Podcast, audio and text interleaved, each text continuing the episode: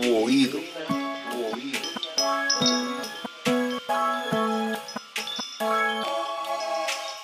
Bendiciones mi gente, aquí estamos en el podcast Inclina tu oído. Mi nombre es Mario Jiménez y tengo mi, mi hermano Cristian González, cariñosamente DJ Habana. Yo, yo, yo, Dios le bendiga a mi gente, que lo que Mario. Tranquilo, y por aquí también está el hermano varón, el más meloso de todos los raperos, Compas Emmanuel. Y esa, y esa presentación. no, mi gente, bendiciones, estamos aquí um, eh, unidos. Esto fue un tema que, que se habló mucho tiempo, pero ya creo que es el tiempo y estamos aquí para servir del canal, canal de bendición en el nombre de Jesús. Así es. Bueno, este podcast Amén. tiene como objetivo es eh, poder compartir las enseñanzas de la palabra con un poco más de formalidad, pero de una forma bien llana. Y Amén. nosotros vamos a nivel de instituto bíblico, seminario, teología pura, pero con flow. Amén. Exacto. Yeah. Y, y, y, básicamente, como tú decías, Manuel, esto salió de literal varias varios meses ya que tenemos nosotros practicando sí. lo que vamos a hablar. Eh, comenzamos con un grupo de oración y después de que orábamos comenzamos a hablar muchísimas cosas y dijimos, bueno, a lo mejor hay otras personas que se pueden nutrir de estas conversaciones que estamos teniendo y, y por eso hoy que vamos a comenzar con el, el, tema principal, es la oración. Cómo podemos conectarnos con Dios, de dónde salió ese tema de la oración y por ahí es que vamos. Amén. Yo estoy sumamente, Amén. sumamente, contento, en verdad, porque um, yo sé que el tema principal de toda la Biblia es Cristo y la salvación de, de Dios a través del de, de Cristo. Eh, pero sin, sin, oración, sin comunicación, no hay, no hay literalmente salvación. Básicamente eso es la salvación, es poder estar reconectados con Dios. Porque en el jardín del Edén eso fue lo que se rompió, ¿verdad? La Así comunicación, es. la conexión. Uh -huh. Uh -huh. Yo no sé si ustedes se han dado cuenta de que um, cuando nosotros estamos como fríos, así medio culeco en la carne, en la chuleta, a uno no le gusta orar. Pero sabe que, que yo estaba pensando también cuando dijimos que íbamos a hablar de este tema. Eh, yo soy una persona que me hago muchas preguntas. A veces no, no las comparto porque suenan un poco medias raras.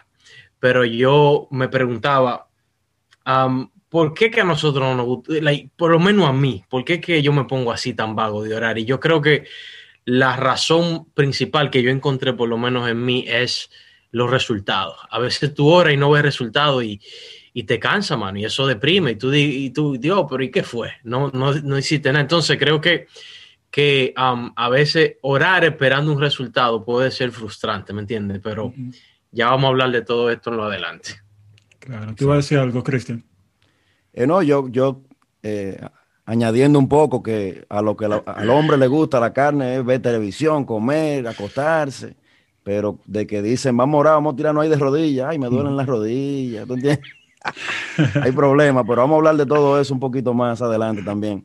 Claro, Amén. claro. Yo quisiera que comenzáramos, comenzáramos la conversación es, uh, ¿de dónde salió esta idea de que el hombre puede hablar con Dios? lo que nosotros conocemos como oración. Y, y yo estuve literalmente haciendo un poco de, de investigación en, en, mi diccionario bíblico, en la, en la aplicación de Logos, y uh, hay un artículo hecho por una persona, un señor llamado Leslie Harding, y él define la oración como la comunicación con Dios y generalmente en segunda persona. Es decir, uno cuando ora, no está orando, hey, dile a Dios por ahí, como muchas veces a veces uno dice, fulano de tal intercede por nosotros. Sí. El cristiano realmente sabe que puede dirigirse a Dios en segunda persona, directamente. Padre Celestial, tú eres bueno, tú eres santo. Y casi siempre eso puede incluir algún tipo de petición, de acción de gracia, de alabanza. A, veces, y eso también lo que más me llama la atención cuando oro con, con Habana, con ustedes, hay un momento de adoración y también de arrepentimiento. O sea que no solamente estamos eh, hablando con Dios como si fuéramos amigos, sino que reconocemos su autoridad. Um, algunos de ustedes saben, aunque no es un, un examen, claro, uh, cómo fue que salió ese tema de, de la oración. Si nos vamos allá al, a los tiempos de Abraham, cuénteme cuáles son sus ideas, eh, algún tipo de pensamiento. ¿Quién fue el primero que oró o algo así? Yo, yo en, lo, en particular, yo, yo no sé. Pero en, cuanto a eso, yo sé que tú vas a, desarrollar un poco el tema, pero en cuanto, cuanto a eso, yo tengo una pregunta que no sé si tú la vas a desarrollar y si no, tómala en cuenta. en el Antiguo Testamento, ¿existe la palabra oración o es simplemente como comunicación con Dios? Mm. O sea, no que si existe la oración, que si existe la palabra oración. Yo no sé si existe, ¿me entiendes? Pero esa es la pregunta que tengo. Diga, diga usted, Cristian. Bueno, la palabra oración, así exactamente, textualmente, no creo que existía, no, no, o que yo no sepa. Pero volviendo a la pregunta que estaba haciendo Mario, por ejemplo, Abraham, algo que me, me gusta de Abraham es que siempre que sucedía algo donde Dios se merecía la gloria, el tipo armaba un altar donde él sacrificaba y adoraba al Señor. Y para mí también hablaba con el Señor, le decía, como decía Mario hace unos segundos, que la oración es un amarre de, reconocimiento de su grandeza, de eh, gracias por librarme, gracias por, por esta victoria que sucedió, eh, ayuda a mi familia. Y para mí esos son uno de los primeros momentos de, me imagino que hay unos cuantos anterior, por ejemplo, el mismo Adán eh, no se dice la palabra oración, pero él estaba hablando con Dios. Y, eso es lo que es la oración, por lo menos en el punto cristiano, el punto de vista cristiano, donde tenemos una comunicación de Padre, tú, tú que eres bueno, tú que eres, tú sabes. Y sé que también habrá, eh, eh, ¿cómo es? Adán tenía su comunicación directa, de ahí a ahí, que vamos a hablar de eso también un poquito adelante, de cómo era esa comunicación al principio y cómo hubo un, una desconexión en algún momento cuando entró el pecado entonces. Así en verdad, qué bueno que tú mencionas Adán, porque si a eso no vamos, la primera persona que oró en la Biblia fue Adán. Adán hablaba con Dios y, Dios lo visitaba y pasaban la tarde juntos y Dios le dijo, oye, lo que tú tienes que hacer aquí es nombra a todos los animales, el nombre que tú le pongas, ese nombre va a ser.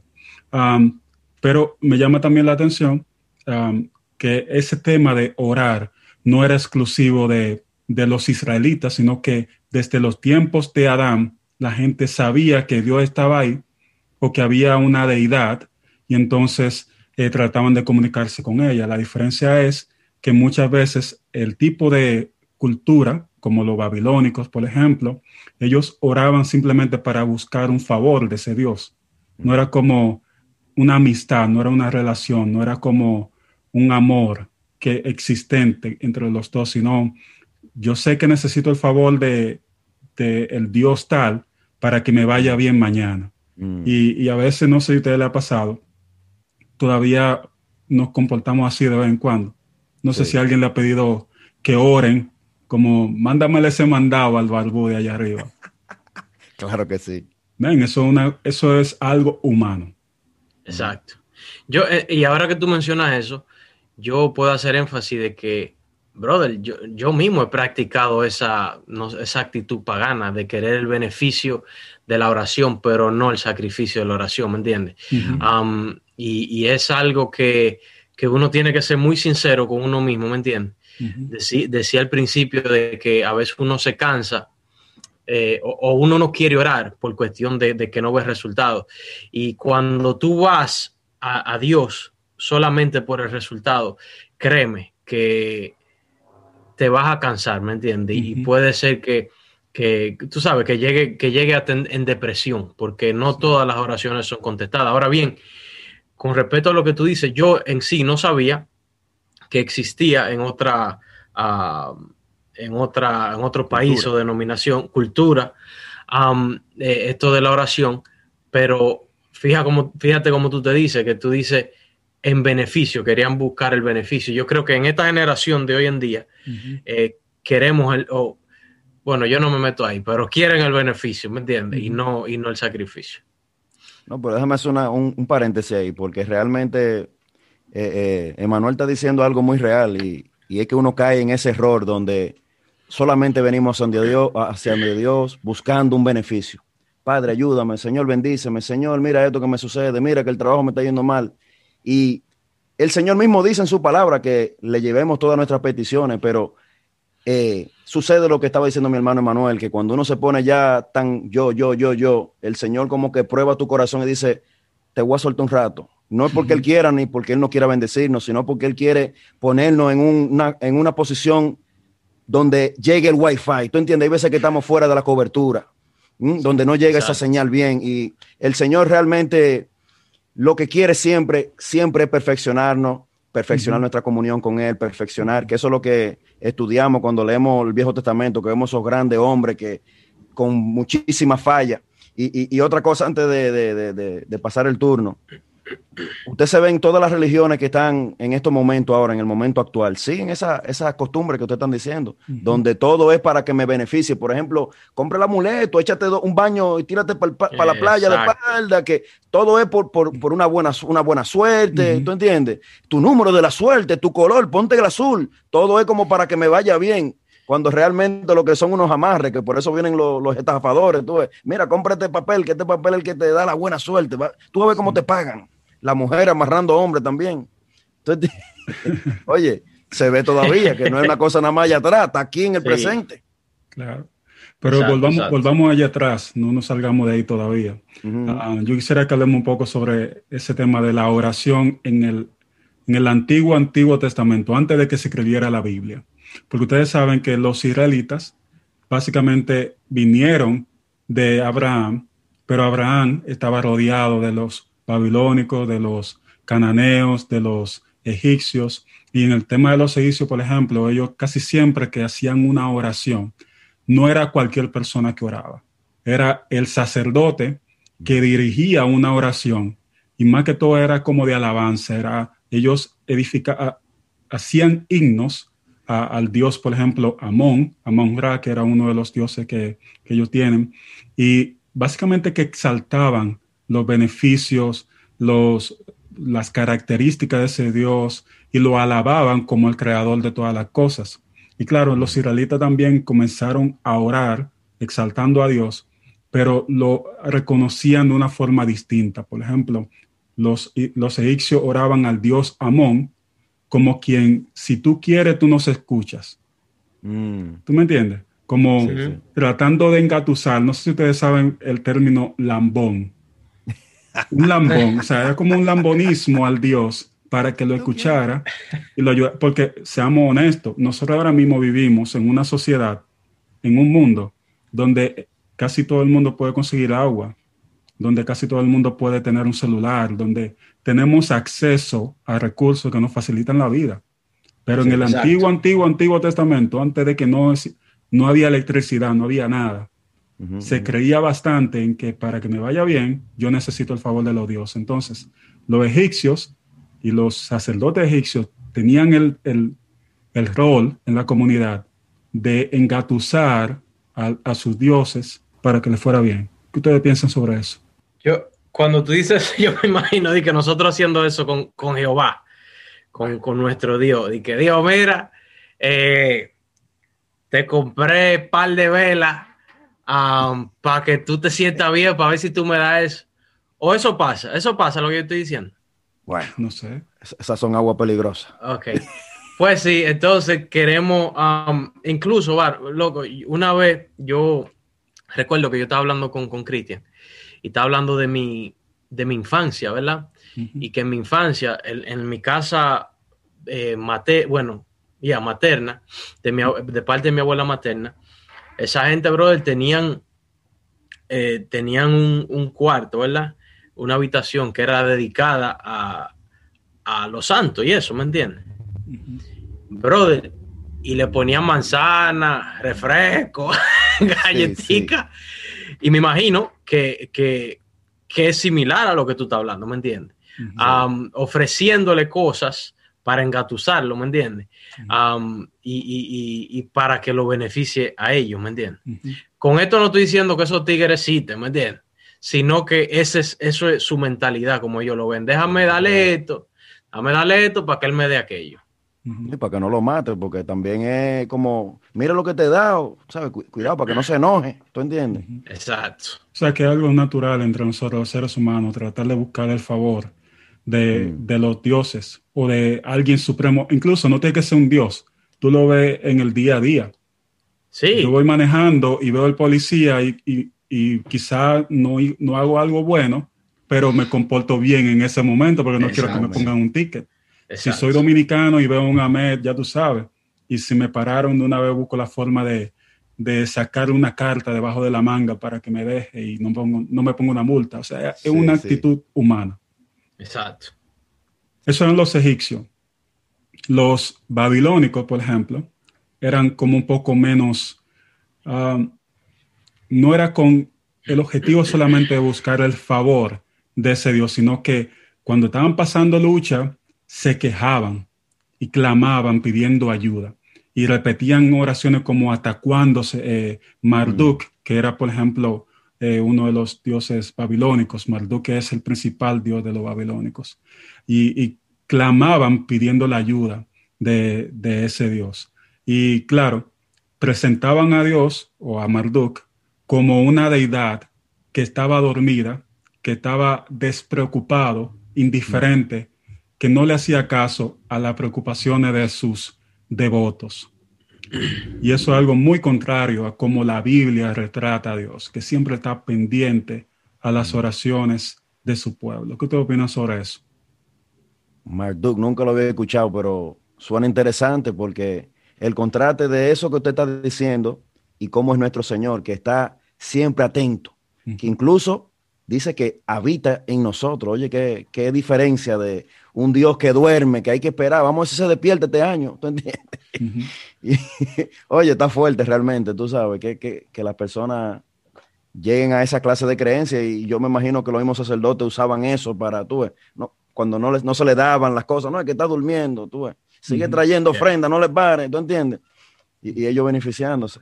Sí, porque también ellos, uh, no sé si te han leído la historia de Elías y, Baal, que él se burla de los sacerdotes de Baal, porque en realidad eso era una creencia. La gente creía como que los dioses eran caprichosos y que tú, tú tenías que hacer algo para que te prestaran atención. Mm. Pero, pero Jehová siempre pendiente a su pueblo Israel, sin necesidad de que ellos hicieran como algo fuera de lo que ya Dios le había pedido, que era obediencia. Incluso el mismo hecho de un sacrificio era una actitud de obediencia. Y, y eso siempre marcó la diferencia entre el pueblo de Israel y toda la demás cultura a su alrededor. Además de que esa gente en ese entonces oraban a cualquier Dios que lo pudiera escuchar. Eso es como al que caiga el bon. Sí, sí. Donde sea. Sí. los egipcios no tenían, qué sé yo, cuántos dioses, como, como eh, qué sé yo, pileta de dioses que incluso, no para salirme del tema, pero un pequeño paréntesis, que incluso Pilato, la, la historia de Pilato, cuando él cuando la mujer se sueña, ¿verdad? Y le dice, mira, ese tipo puede ser hijo de un dios, es verdad. Él lo cree porque él viene de esa cultura de muchos dioses. So, él no, hay gente que cree que él dice, oh, Dios Jehová lo tocó. No fue eso. Es que él viene de una cultura que hay pila de Dios y puede que, y podía pasar, ¿me entiendes? Por eso él le preguntó, tú estás, ve acá, eh, eres tú el hijo de Dios, pero es otro tema. Sigamos en este. no, pero está bueno. Está bueno ese tema, porque en verdad los romanos eran politeístas como la mayoría. En verdad, esa idea de que hay un solo Dios, creador de los cielos y de la tierra, mm. yo no voy a decir que era única de, los israelitas, pero cuando Abraham empezó a confiar solamente en el Dios de los cielos y de la tierra, fue algo revolucionario. Sí porque en ese entonces, cuando tú no tenías literalmente una casa y Abraham, que era pastor y que se mudaba de un lugar, no sé si alguno de ustedes ha tenido que pastorear vacas, pero tú vas donde está la comida.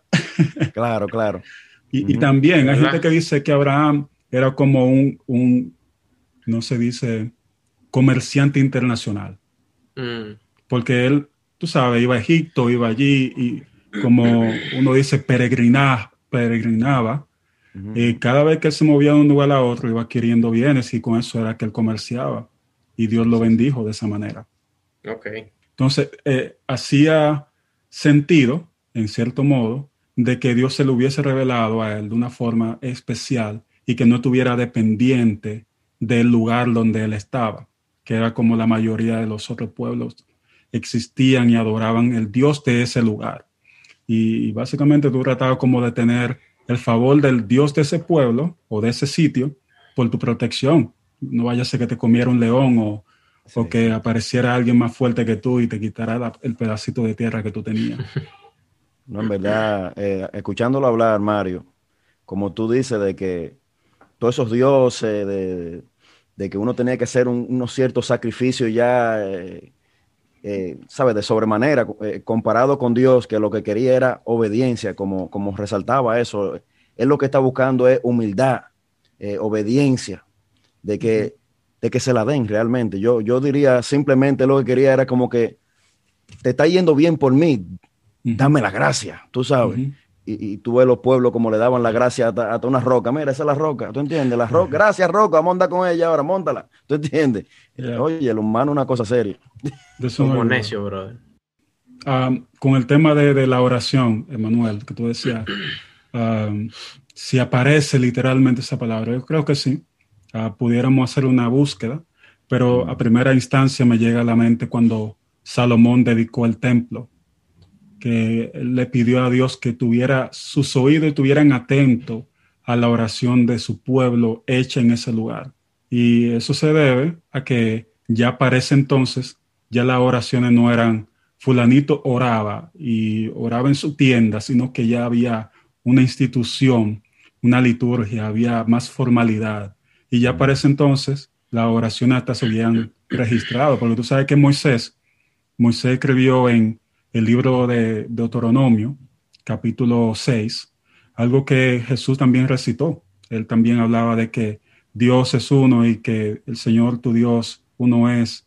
Le llama al Señor con todo tu corazón, con toda tu mente, con toda tu fuerza. Eso se convirtió en una oración que los israelitas recitaban dos veces al día. Um, la gente de, de, Bible Project tienen un, tienen un video hablando de el Shema o o mejor dicho, escucha, que eso es lo que significa la palabra Shema. ¿Qué es, el Shema? Es, simplemente significa escucha. Ok. Escucha, pero que um, se convirtió como en una oración estandarizada porque es la primera palabra de la oración. Por ejemplo, mira, um, yo no sé si tú has escuchado una canción y que de repente fulano dice, una palabra y ya tú te sabes el resto de la, de la estrofa completa. Exacto. Entonces, eh, esa palabra, chema, que es lo que es la primera palabra de, ese párrafo, chema significa escucha, se convirtió en el término que los rabinos empezaron a utilizar para referirse a lo que seguía. Porque no, nosotros tenemos ahora mismo Biblia que la podemos leer eh, a cualquier hora, en cualquier lugar, y buscamos un capítulo por un versículo. ¿Verdad? Búscate Éxodo capítulo 5, versículo 20. En ese entonces, man, no había eso. En ese entonces tú lo único que tenías que hacer o que podías hacer era tratar de memorizarte lo que estaba escrito ahí para que cuando el rabino o el sacerdote dijera algo, tú tuvieras la oportunidad de ubicarte.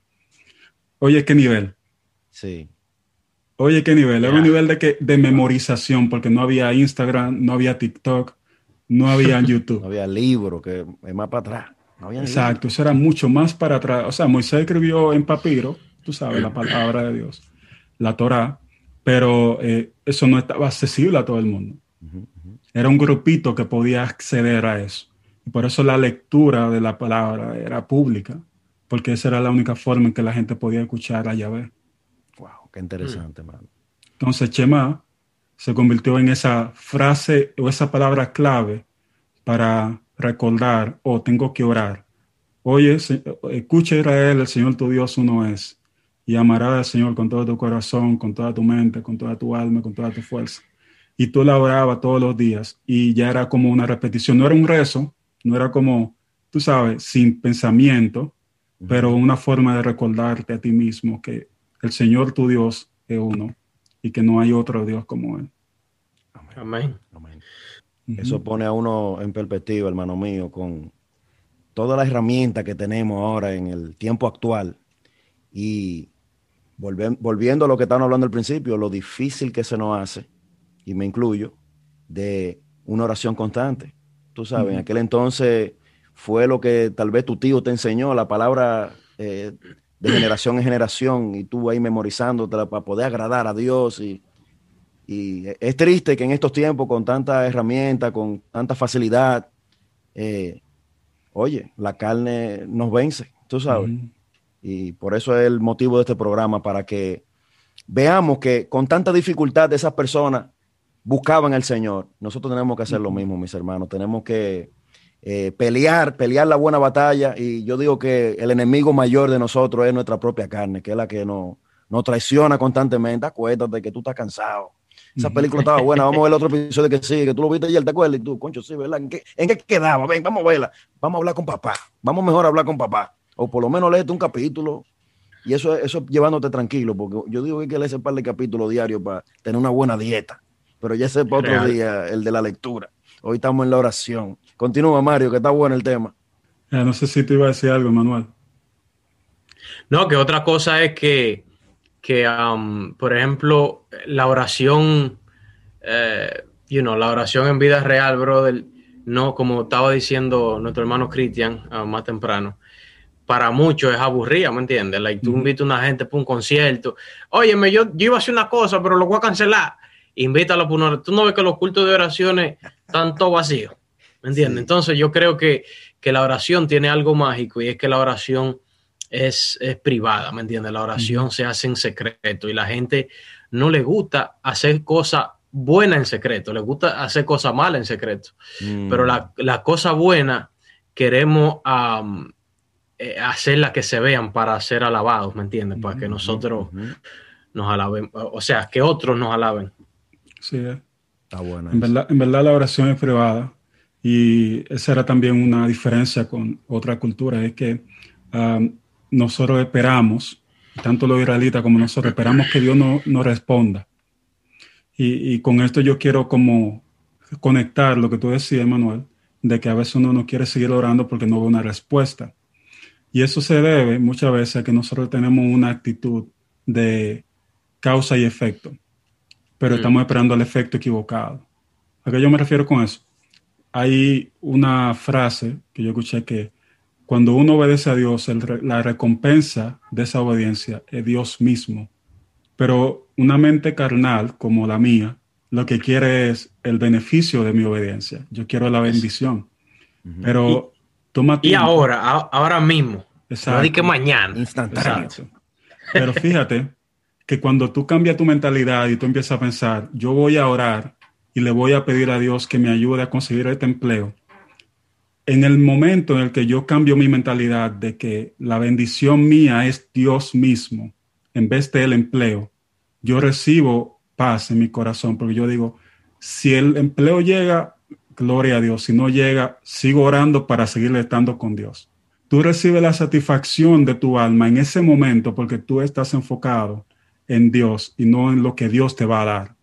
Esa es la ventaja. O sea, como yo literalmente pienso que el mejor momento para tu orar es el momento que tú tienes. No hay que esperar a las 7 de la noche o a las 6 de la mañana del otro día, porque la oración puede ser espontánea, no tiene que ser tan litúrgica. Claro, mm. puede ser privada, digo, puede ser pública, como, como en el Antiguo Testamento nosotros vemos que Estras, Nehemías, Salomón, David, dirigía al pueblo en oración, una oración colectiva, una oración corporal. Y la gente respondía amén, como así sea, eso es verdad, porque ya había alguien que estaba orando, ¿verdad? Pero nosotros también tenemos la oportunidad de entrar en el aposento, en el lugar secreto, y hablar con Dios, con respeto, con, con ¿verdad? Con reverencia, pero sabiendo que Dios te escucha. Amén. Totalmente de acuerdo contigo, realmente. Y yo me voy un chismalejo, Mario, con, eso de la oración. Eh, yo personalmente pienso que uno debe de estar meditando constantemente. ¿Sabes? No es necesario que, nos pongamos en una posición exacta de ya puse la toallita, que una adoración de fondo. Oye, montado en el carro público, mentalmente, Señor, wow, mira, mira ese, ese caballero ahí, bendícelo.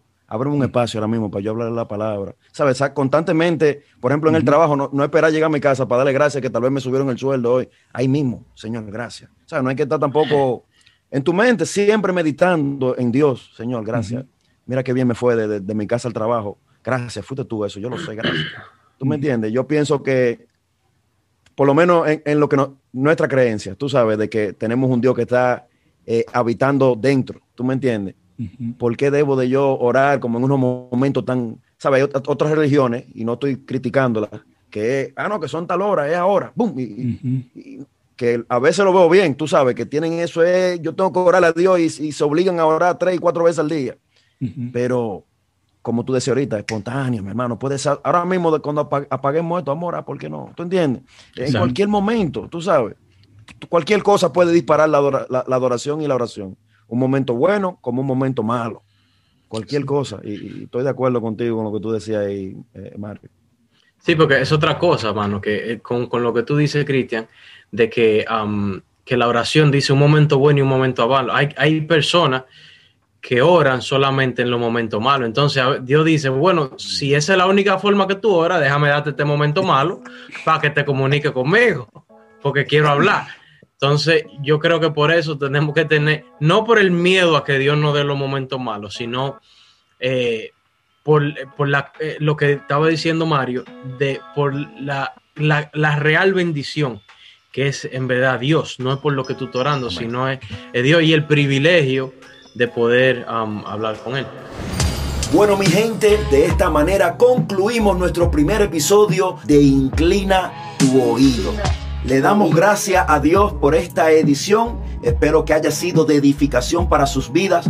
En el próximo episodio continuaremos este tema, este debate tan importante acerca de la oración. Acerca de la oración. Y si quieren comunicarse con nosotros, pueden hacerlo mandándonos un email a inclinatuoído.gmail.com o a través de nuestras redes sociales. Así que ya ustedes saben que Dios le bendiga y nos vemos la próxima. Shalom.